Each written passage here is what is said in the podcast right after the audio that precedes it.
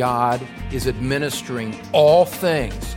He is governing and directing all things the good and the bad, the happy and the sad, all of it. God incorporates it into the one great eternal purpose that He has to glorify Christ. Welcome to the Truth Pulpit with Don Green, founding pastor of Truth Community Church in Cincinnati, Ohio. Hello again, I'm Bill Wright. Today, Don wraps up a message titled God's Ultimate Purpose, part of our current series, Secure in Christ Forever. Last time, Don offered the first two of three points to help us understand what our universe is all about and why it exists in the first place to glorify Christ. We saw that there is obvious disorder in the universe and here on earth, a huge rebellion going on. We were also reminded that God has disclosed his purposes, and Ephesians 1 is a treasure trove of revelation. On today's program, Don will discuss the destination of God's purpose. So have your Bible handy as we join our teacher now, continuing to teach God's people God's Word in the Truth Pulpit. And so God has disclosed his purpose. And now, as we move into verse 10, we're going to see what that purpose is. Here's point number three the destination of his purpose. We've seen the disorder of the universe, we've seen the disclosure of God's purpose. And now in verse 3, we see the destination of his purpose. Where is history going? What are all the great philosophical streams of human thought? All of the, all of the, the motions of nations which rise and fall? All of the, the great thinking of minds and the great discoveries and the scientific inventions on the you know, humanly speaking, the highest order of human achievement. Where, where's the highest orders of human achievement going? Where are those lower orders of human rebellion? Where's it all going to come out? Do you ever ask questions like that? Scripture asks and answers them. Scripture tells us, Scripture teaches us. Think beyond this world. Think beyond your self centered thinking about life. Look beyond, look up, look beyond the horizon and say, where is all of this going? And here in verse 10, God's ultimate purpose is disclosed. In a stunning economy of words, in an utter simplicity of supremacy, Scripture gives the answer when it says in verse 10 God has made known to us the mystery of His will with a view to an administration suitable to the fullness of the times. Paul hasn't told us what the mystery is just yet. He says it's, it's with a view to an administration suitable to the fullness of the times. That is, here it is. Here's the mystery. Here's the intention. Here is God's ultimate purpose for the universe. You hear the thunder, right? God thundering forth to us the purpose of the universe. That is, the summing up of all things in Christ, things in the heavens and things on the earth. Now, just a preliminary observation. Paul says the summing up of all things. And then he explains what he means by all things. It's the things that are in the heavens and things that are on the earth. Those things that are on land and those things that are, that are in the skies of creation. And it's just a statement to expand the concept that nothing is left out. What you see and what you don't see, past, present, and future, what's on earth and what's everywhere else the physical realm, the spiritual realm, all things are included in the purpose of God. Beloved, there is no stray detail in the universe. There is no random occurrence. There is no atom in the universe that will thwart the will of God. There is no sinner who will reject Christ and thereby thwart what God in purpose for the universe. God accomplishes His purposes because He is God, which means He is the supreme authority over all, and nothing thwarts His ultimate will. Even the rebellion of men He turns to accomplish this one great purpose found in Ephesians 1:10. The word administration gives the idea that God governs the universe and he is, he is moving by the power of his hand. He is moving everything and funneling it to this one great climax that Paul describes here in verse 10. Can step back for a moment. It's okay to do this. To step back for a moment and, and say, wow, what this means, the macro sense in which we've talked about here today, let me make it personal as well. What this means is the glorious liberty of this for your life and your hope and your spiritual condition is this is that even in your own life, your successes and your failures, the things that have rejoiced you, the things that have shattered your heart, your obedience to Christ and your sin before you came to Christ the people that have wronged you, the people who have blessed you. However, you want to expand and define that, God is taking everything that has ever happened in your life and He is sweeping it into the accomplishment of this great purpose, this great overarching purpose. That which you cannot understand, that which brings you low and humbles you and grieves you, all things. God is administering all things. He is governing and directing all things the good and the bad, the happy and the sad, all of it. God doesn't miss a beat. He hasn't lost track of a single incident. Somehow, in an incalculable display of His perfect omniscience and sovereign decree, God takes all of that and incorporates it into the one great eternal purpose that He has to glorify Christ. Nothing in your life, beloved, has escaped the ultimate purpose of God. It's all there, it's all included. And even in these times right now where things might seem just particularly bleak and black, here in verse 10, you have the ray of light that shines light on the darkness. It says in verse 10 that God is administering the universe to accomplish the purpose which He has revealed to His people, and that purpose is to sum up all things in Christ. In light of the disorder of the universe, let me say it this way God is not a bystander to human rebellion. God is not a bystander to demonic rebellion. God is not a bystander to your unrewarded obedience. God is not indifferent to the sorrow of this life. To the contrary, God is moving all of macro and all of micro history toward a supernatural conclusion that will display the glory of Christ in its incontestable splendor. There is a purpose, in other words, beloved, for it all. The incomparable Martyn Lloyd-Jones said this, and I quote There is nothing higher than this. Nothing beyond God's final purpose. It is bigger and greater than our personal salvation.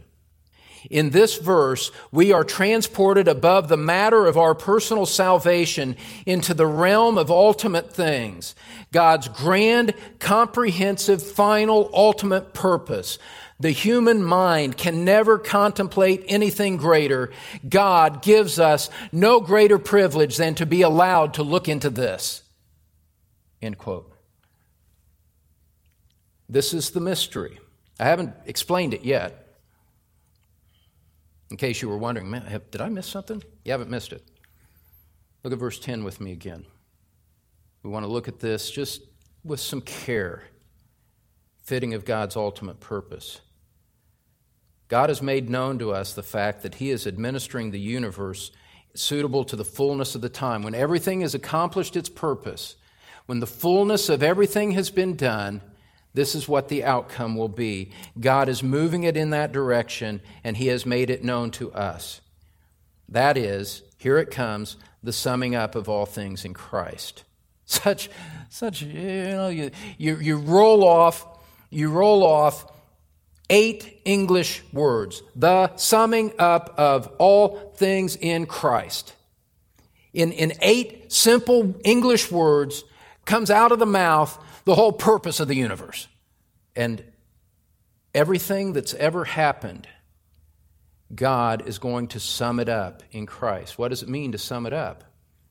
Well, to sum up, that word means to, to summarize. It describes, watch this, stick with me now, because we're seeing from God's word what the purpose of the universe is. That matters. That's pretty important. That's more important than anything.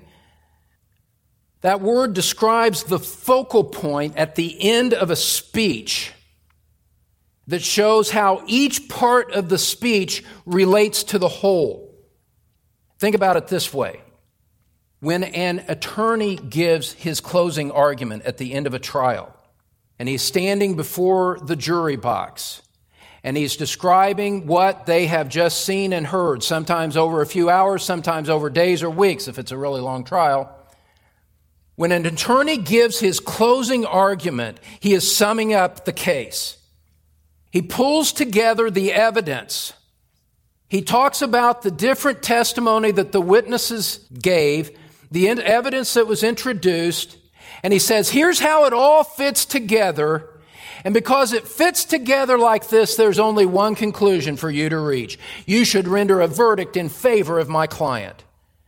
He's taken all of the individual parts of that entire trial, he summed it up in a logical, orderly way and come to a conclusion that says this is the only outcome possible of what has been displayed to you. You should render a verdict in favor of my client. That attorney has to account for every part of the case to persuade the jury to render the correct verdict. Beloved, Multiply that by infinity. Multiply it by exponential infinity, if there is such a concept. Multiply it by the millennia. Multiply it by the billions of people who have ever lived. Multiply it by the myriads upon myriads of, of angels. Scripture is saying that God is going to take all of that including all of the disorder of the universe, and he is going to bring it to a climax that results in the glory of Christ being put on perfect display. We don't see it now. Without the revelation of Scripture, we couldn't imagine this kind of outcome because it seems like wickedness has run amok, that there is no more restraint on it. Even the authorities that are entrusted with maintaining law and order are corrupt. How could there ever be anything good and worthy to come out of that? And yet, Scripture says that there is most certainly a coming time when Christ will return to earth. There is coming in the future the conquest of Satan the subdual of the nations. Christ will subdue the nations in his righteousness. He will gather his people together. He will judge the wicked. Christ is going to, by an exercise of his omnipotent right arm of power, judge it all, subdue it all bring it all under his authority. And there will be a universal proclamation without dissent that Jesus Christ is Lord to the glory of God the Father. Turn over a couple of books to the book of Philippians, just to remind you of a familiar passage. Here we see the outcome of it all. There will be nothing left on the stage but Christ and a universal acclamation of his lordship. Verse 9, Philippians chapter 2. For this reason also, God highly exalted him and bestowed on him the name which is above every name, that at the name of Jesus every knee will bow of those who are in heaven and on earth and under the earth and every tongue will confess that Jesus Christ is Lord to the glory of God the Father. Redeemed believers and elect angels will shout in triumph at his glory when he has brought all things under his feet. Demons, Satan, and the unrepentant will be cast into hell and their rebellion shown to have its end. Christ, Lord over the rebellious, having cast them into prison, never to come out again. Christ with his redeemed people, shouting and declaring his glory. And our privilege now is to have a foretaste of that as we say, Jesus Christ is Lord here in this life. In other words, beloved, things in heaven and things on earth will be brought into line. Rebellion will be punished and then forbidden forever. The redeemed people of Christ, whom he gave his life to secure, will be there to acclaim and proclaim and announce and join in proclamation Jesus is Lord. Voluntarily giving glory, the wicked forced under the power of compulsion to acknowledge it themselves before they are sent away. And there will not be any longer a rebellious strand in the universe. It will all be brought unto submission to Christ. This is history's destination. All things will be subdued to Christ. All creation will acknowledge his lordship. Christ will restore order.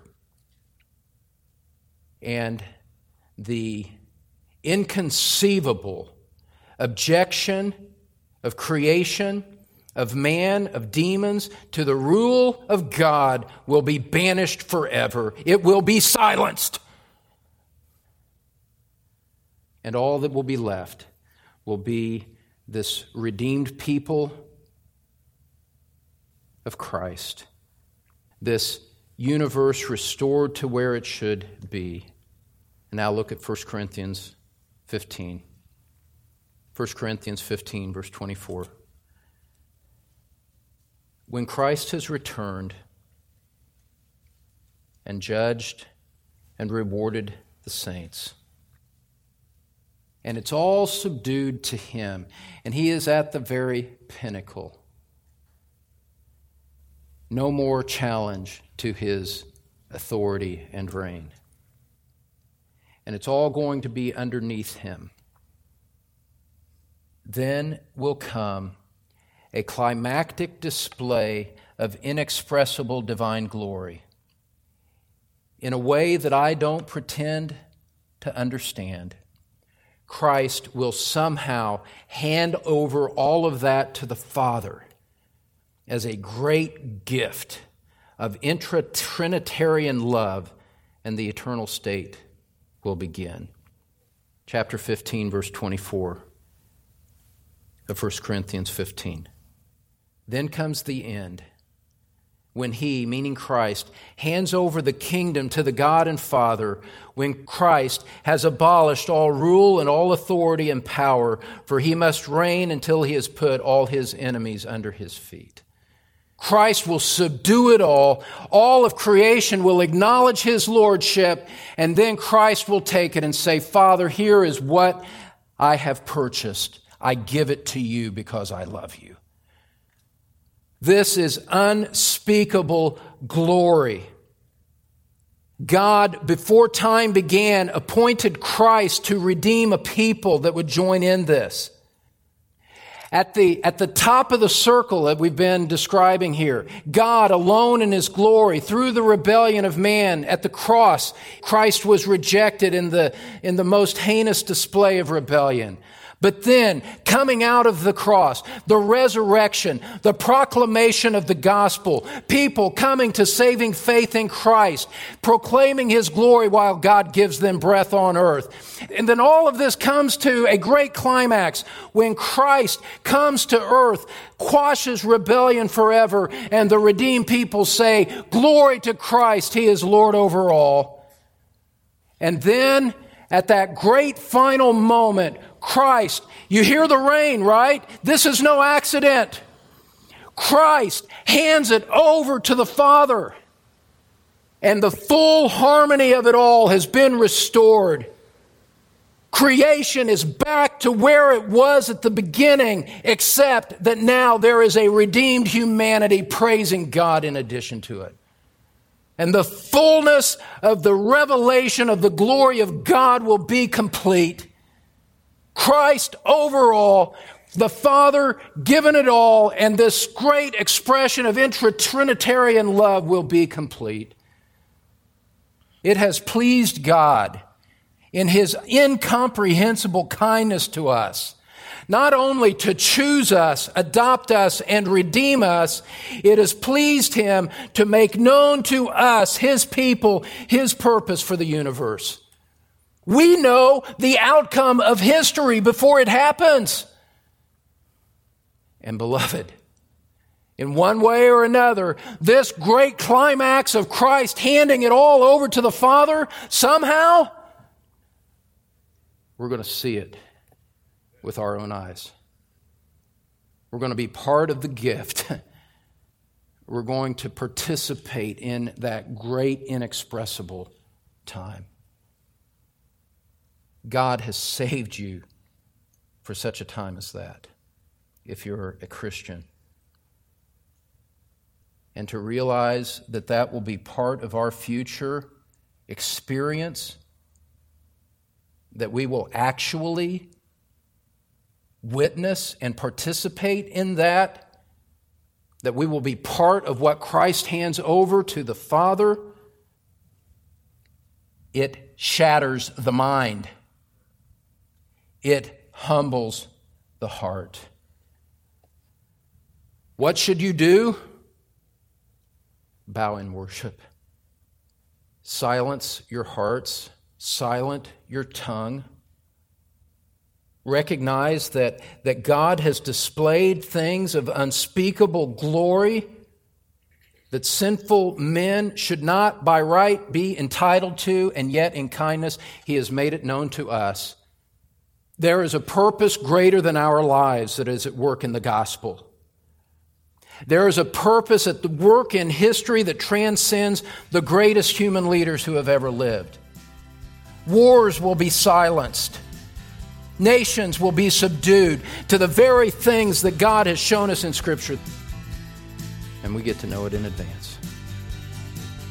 Blessed be the God and Father of our Lord Jesus Christ to the praise of His glory, to the praise of His glory, to the praise of His glory. And all of God's people said, Amen, Amen, Amen, Amen, Amen, Amen, Amen, and Amen. The things God has revealed to us in Scripture are indeed so exceedingly wonderful, it really boggles the mind that the Lord would be mindful of us. Sadly, uh, these truths are invisible to non believers, but we must continue to proclaim those truths anyhow. Pastor Don Green will have more of our series, Secure in Christ Forever, next time on the Truth Pulpit, so plan to join us. Right now, though, Don's back in studio with some closing thoughts. Friend, one of the things that I'm always mindful of when I'm here in studio is I'm mindful that there are people out in the audience that are like I used to be, thinking that they were Christians but not really having the life of God in their soul. You've perhaps read the Bible or gone to church, but you've never really turned your life to Christ in repentance and saving faith. I was like that. I know what it's like to be self deceived. I just encourage you, if you've just viewed Christianity as something kind of casual and not all that important, my friend, examine yourself. See if you're truly born again, and let that work of God in your heart lead you to truth, lead you to the Scriptures, so that you would enter into the profound life that belongs only to those who are true Christians. Thanks, Don. And friend, we hope you'll visit thetruthpulpit.com to learn more about our ministry and to get free copies of this series and plus much more. That's all at thetruthpulpit.com. And now for Don Green, this is Bill Wright. We'll see you again next time as our teacher continues teaching God's people God's Word from the Truth Pulpit.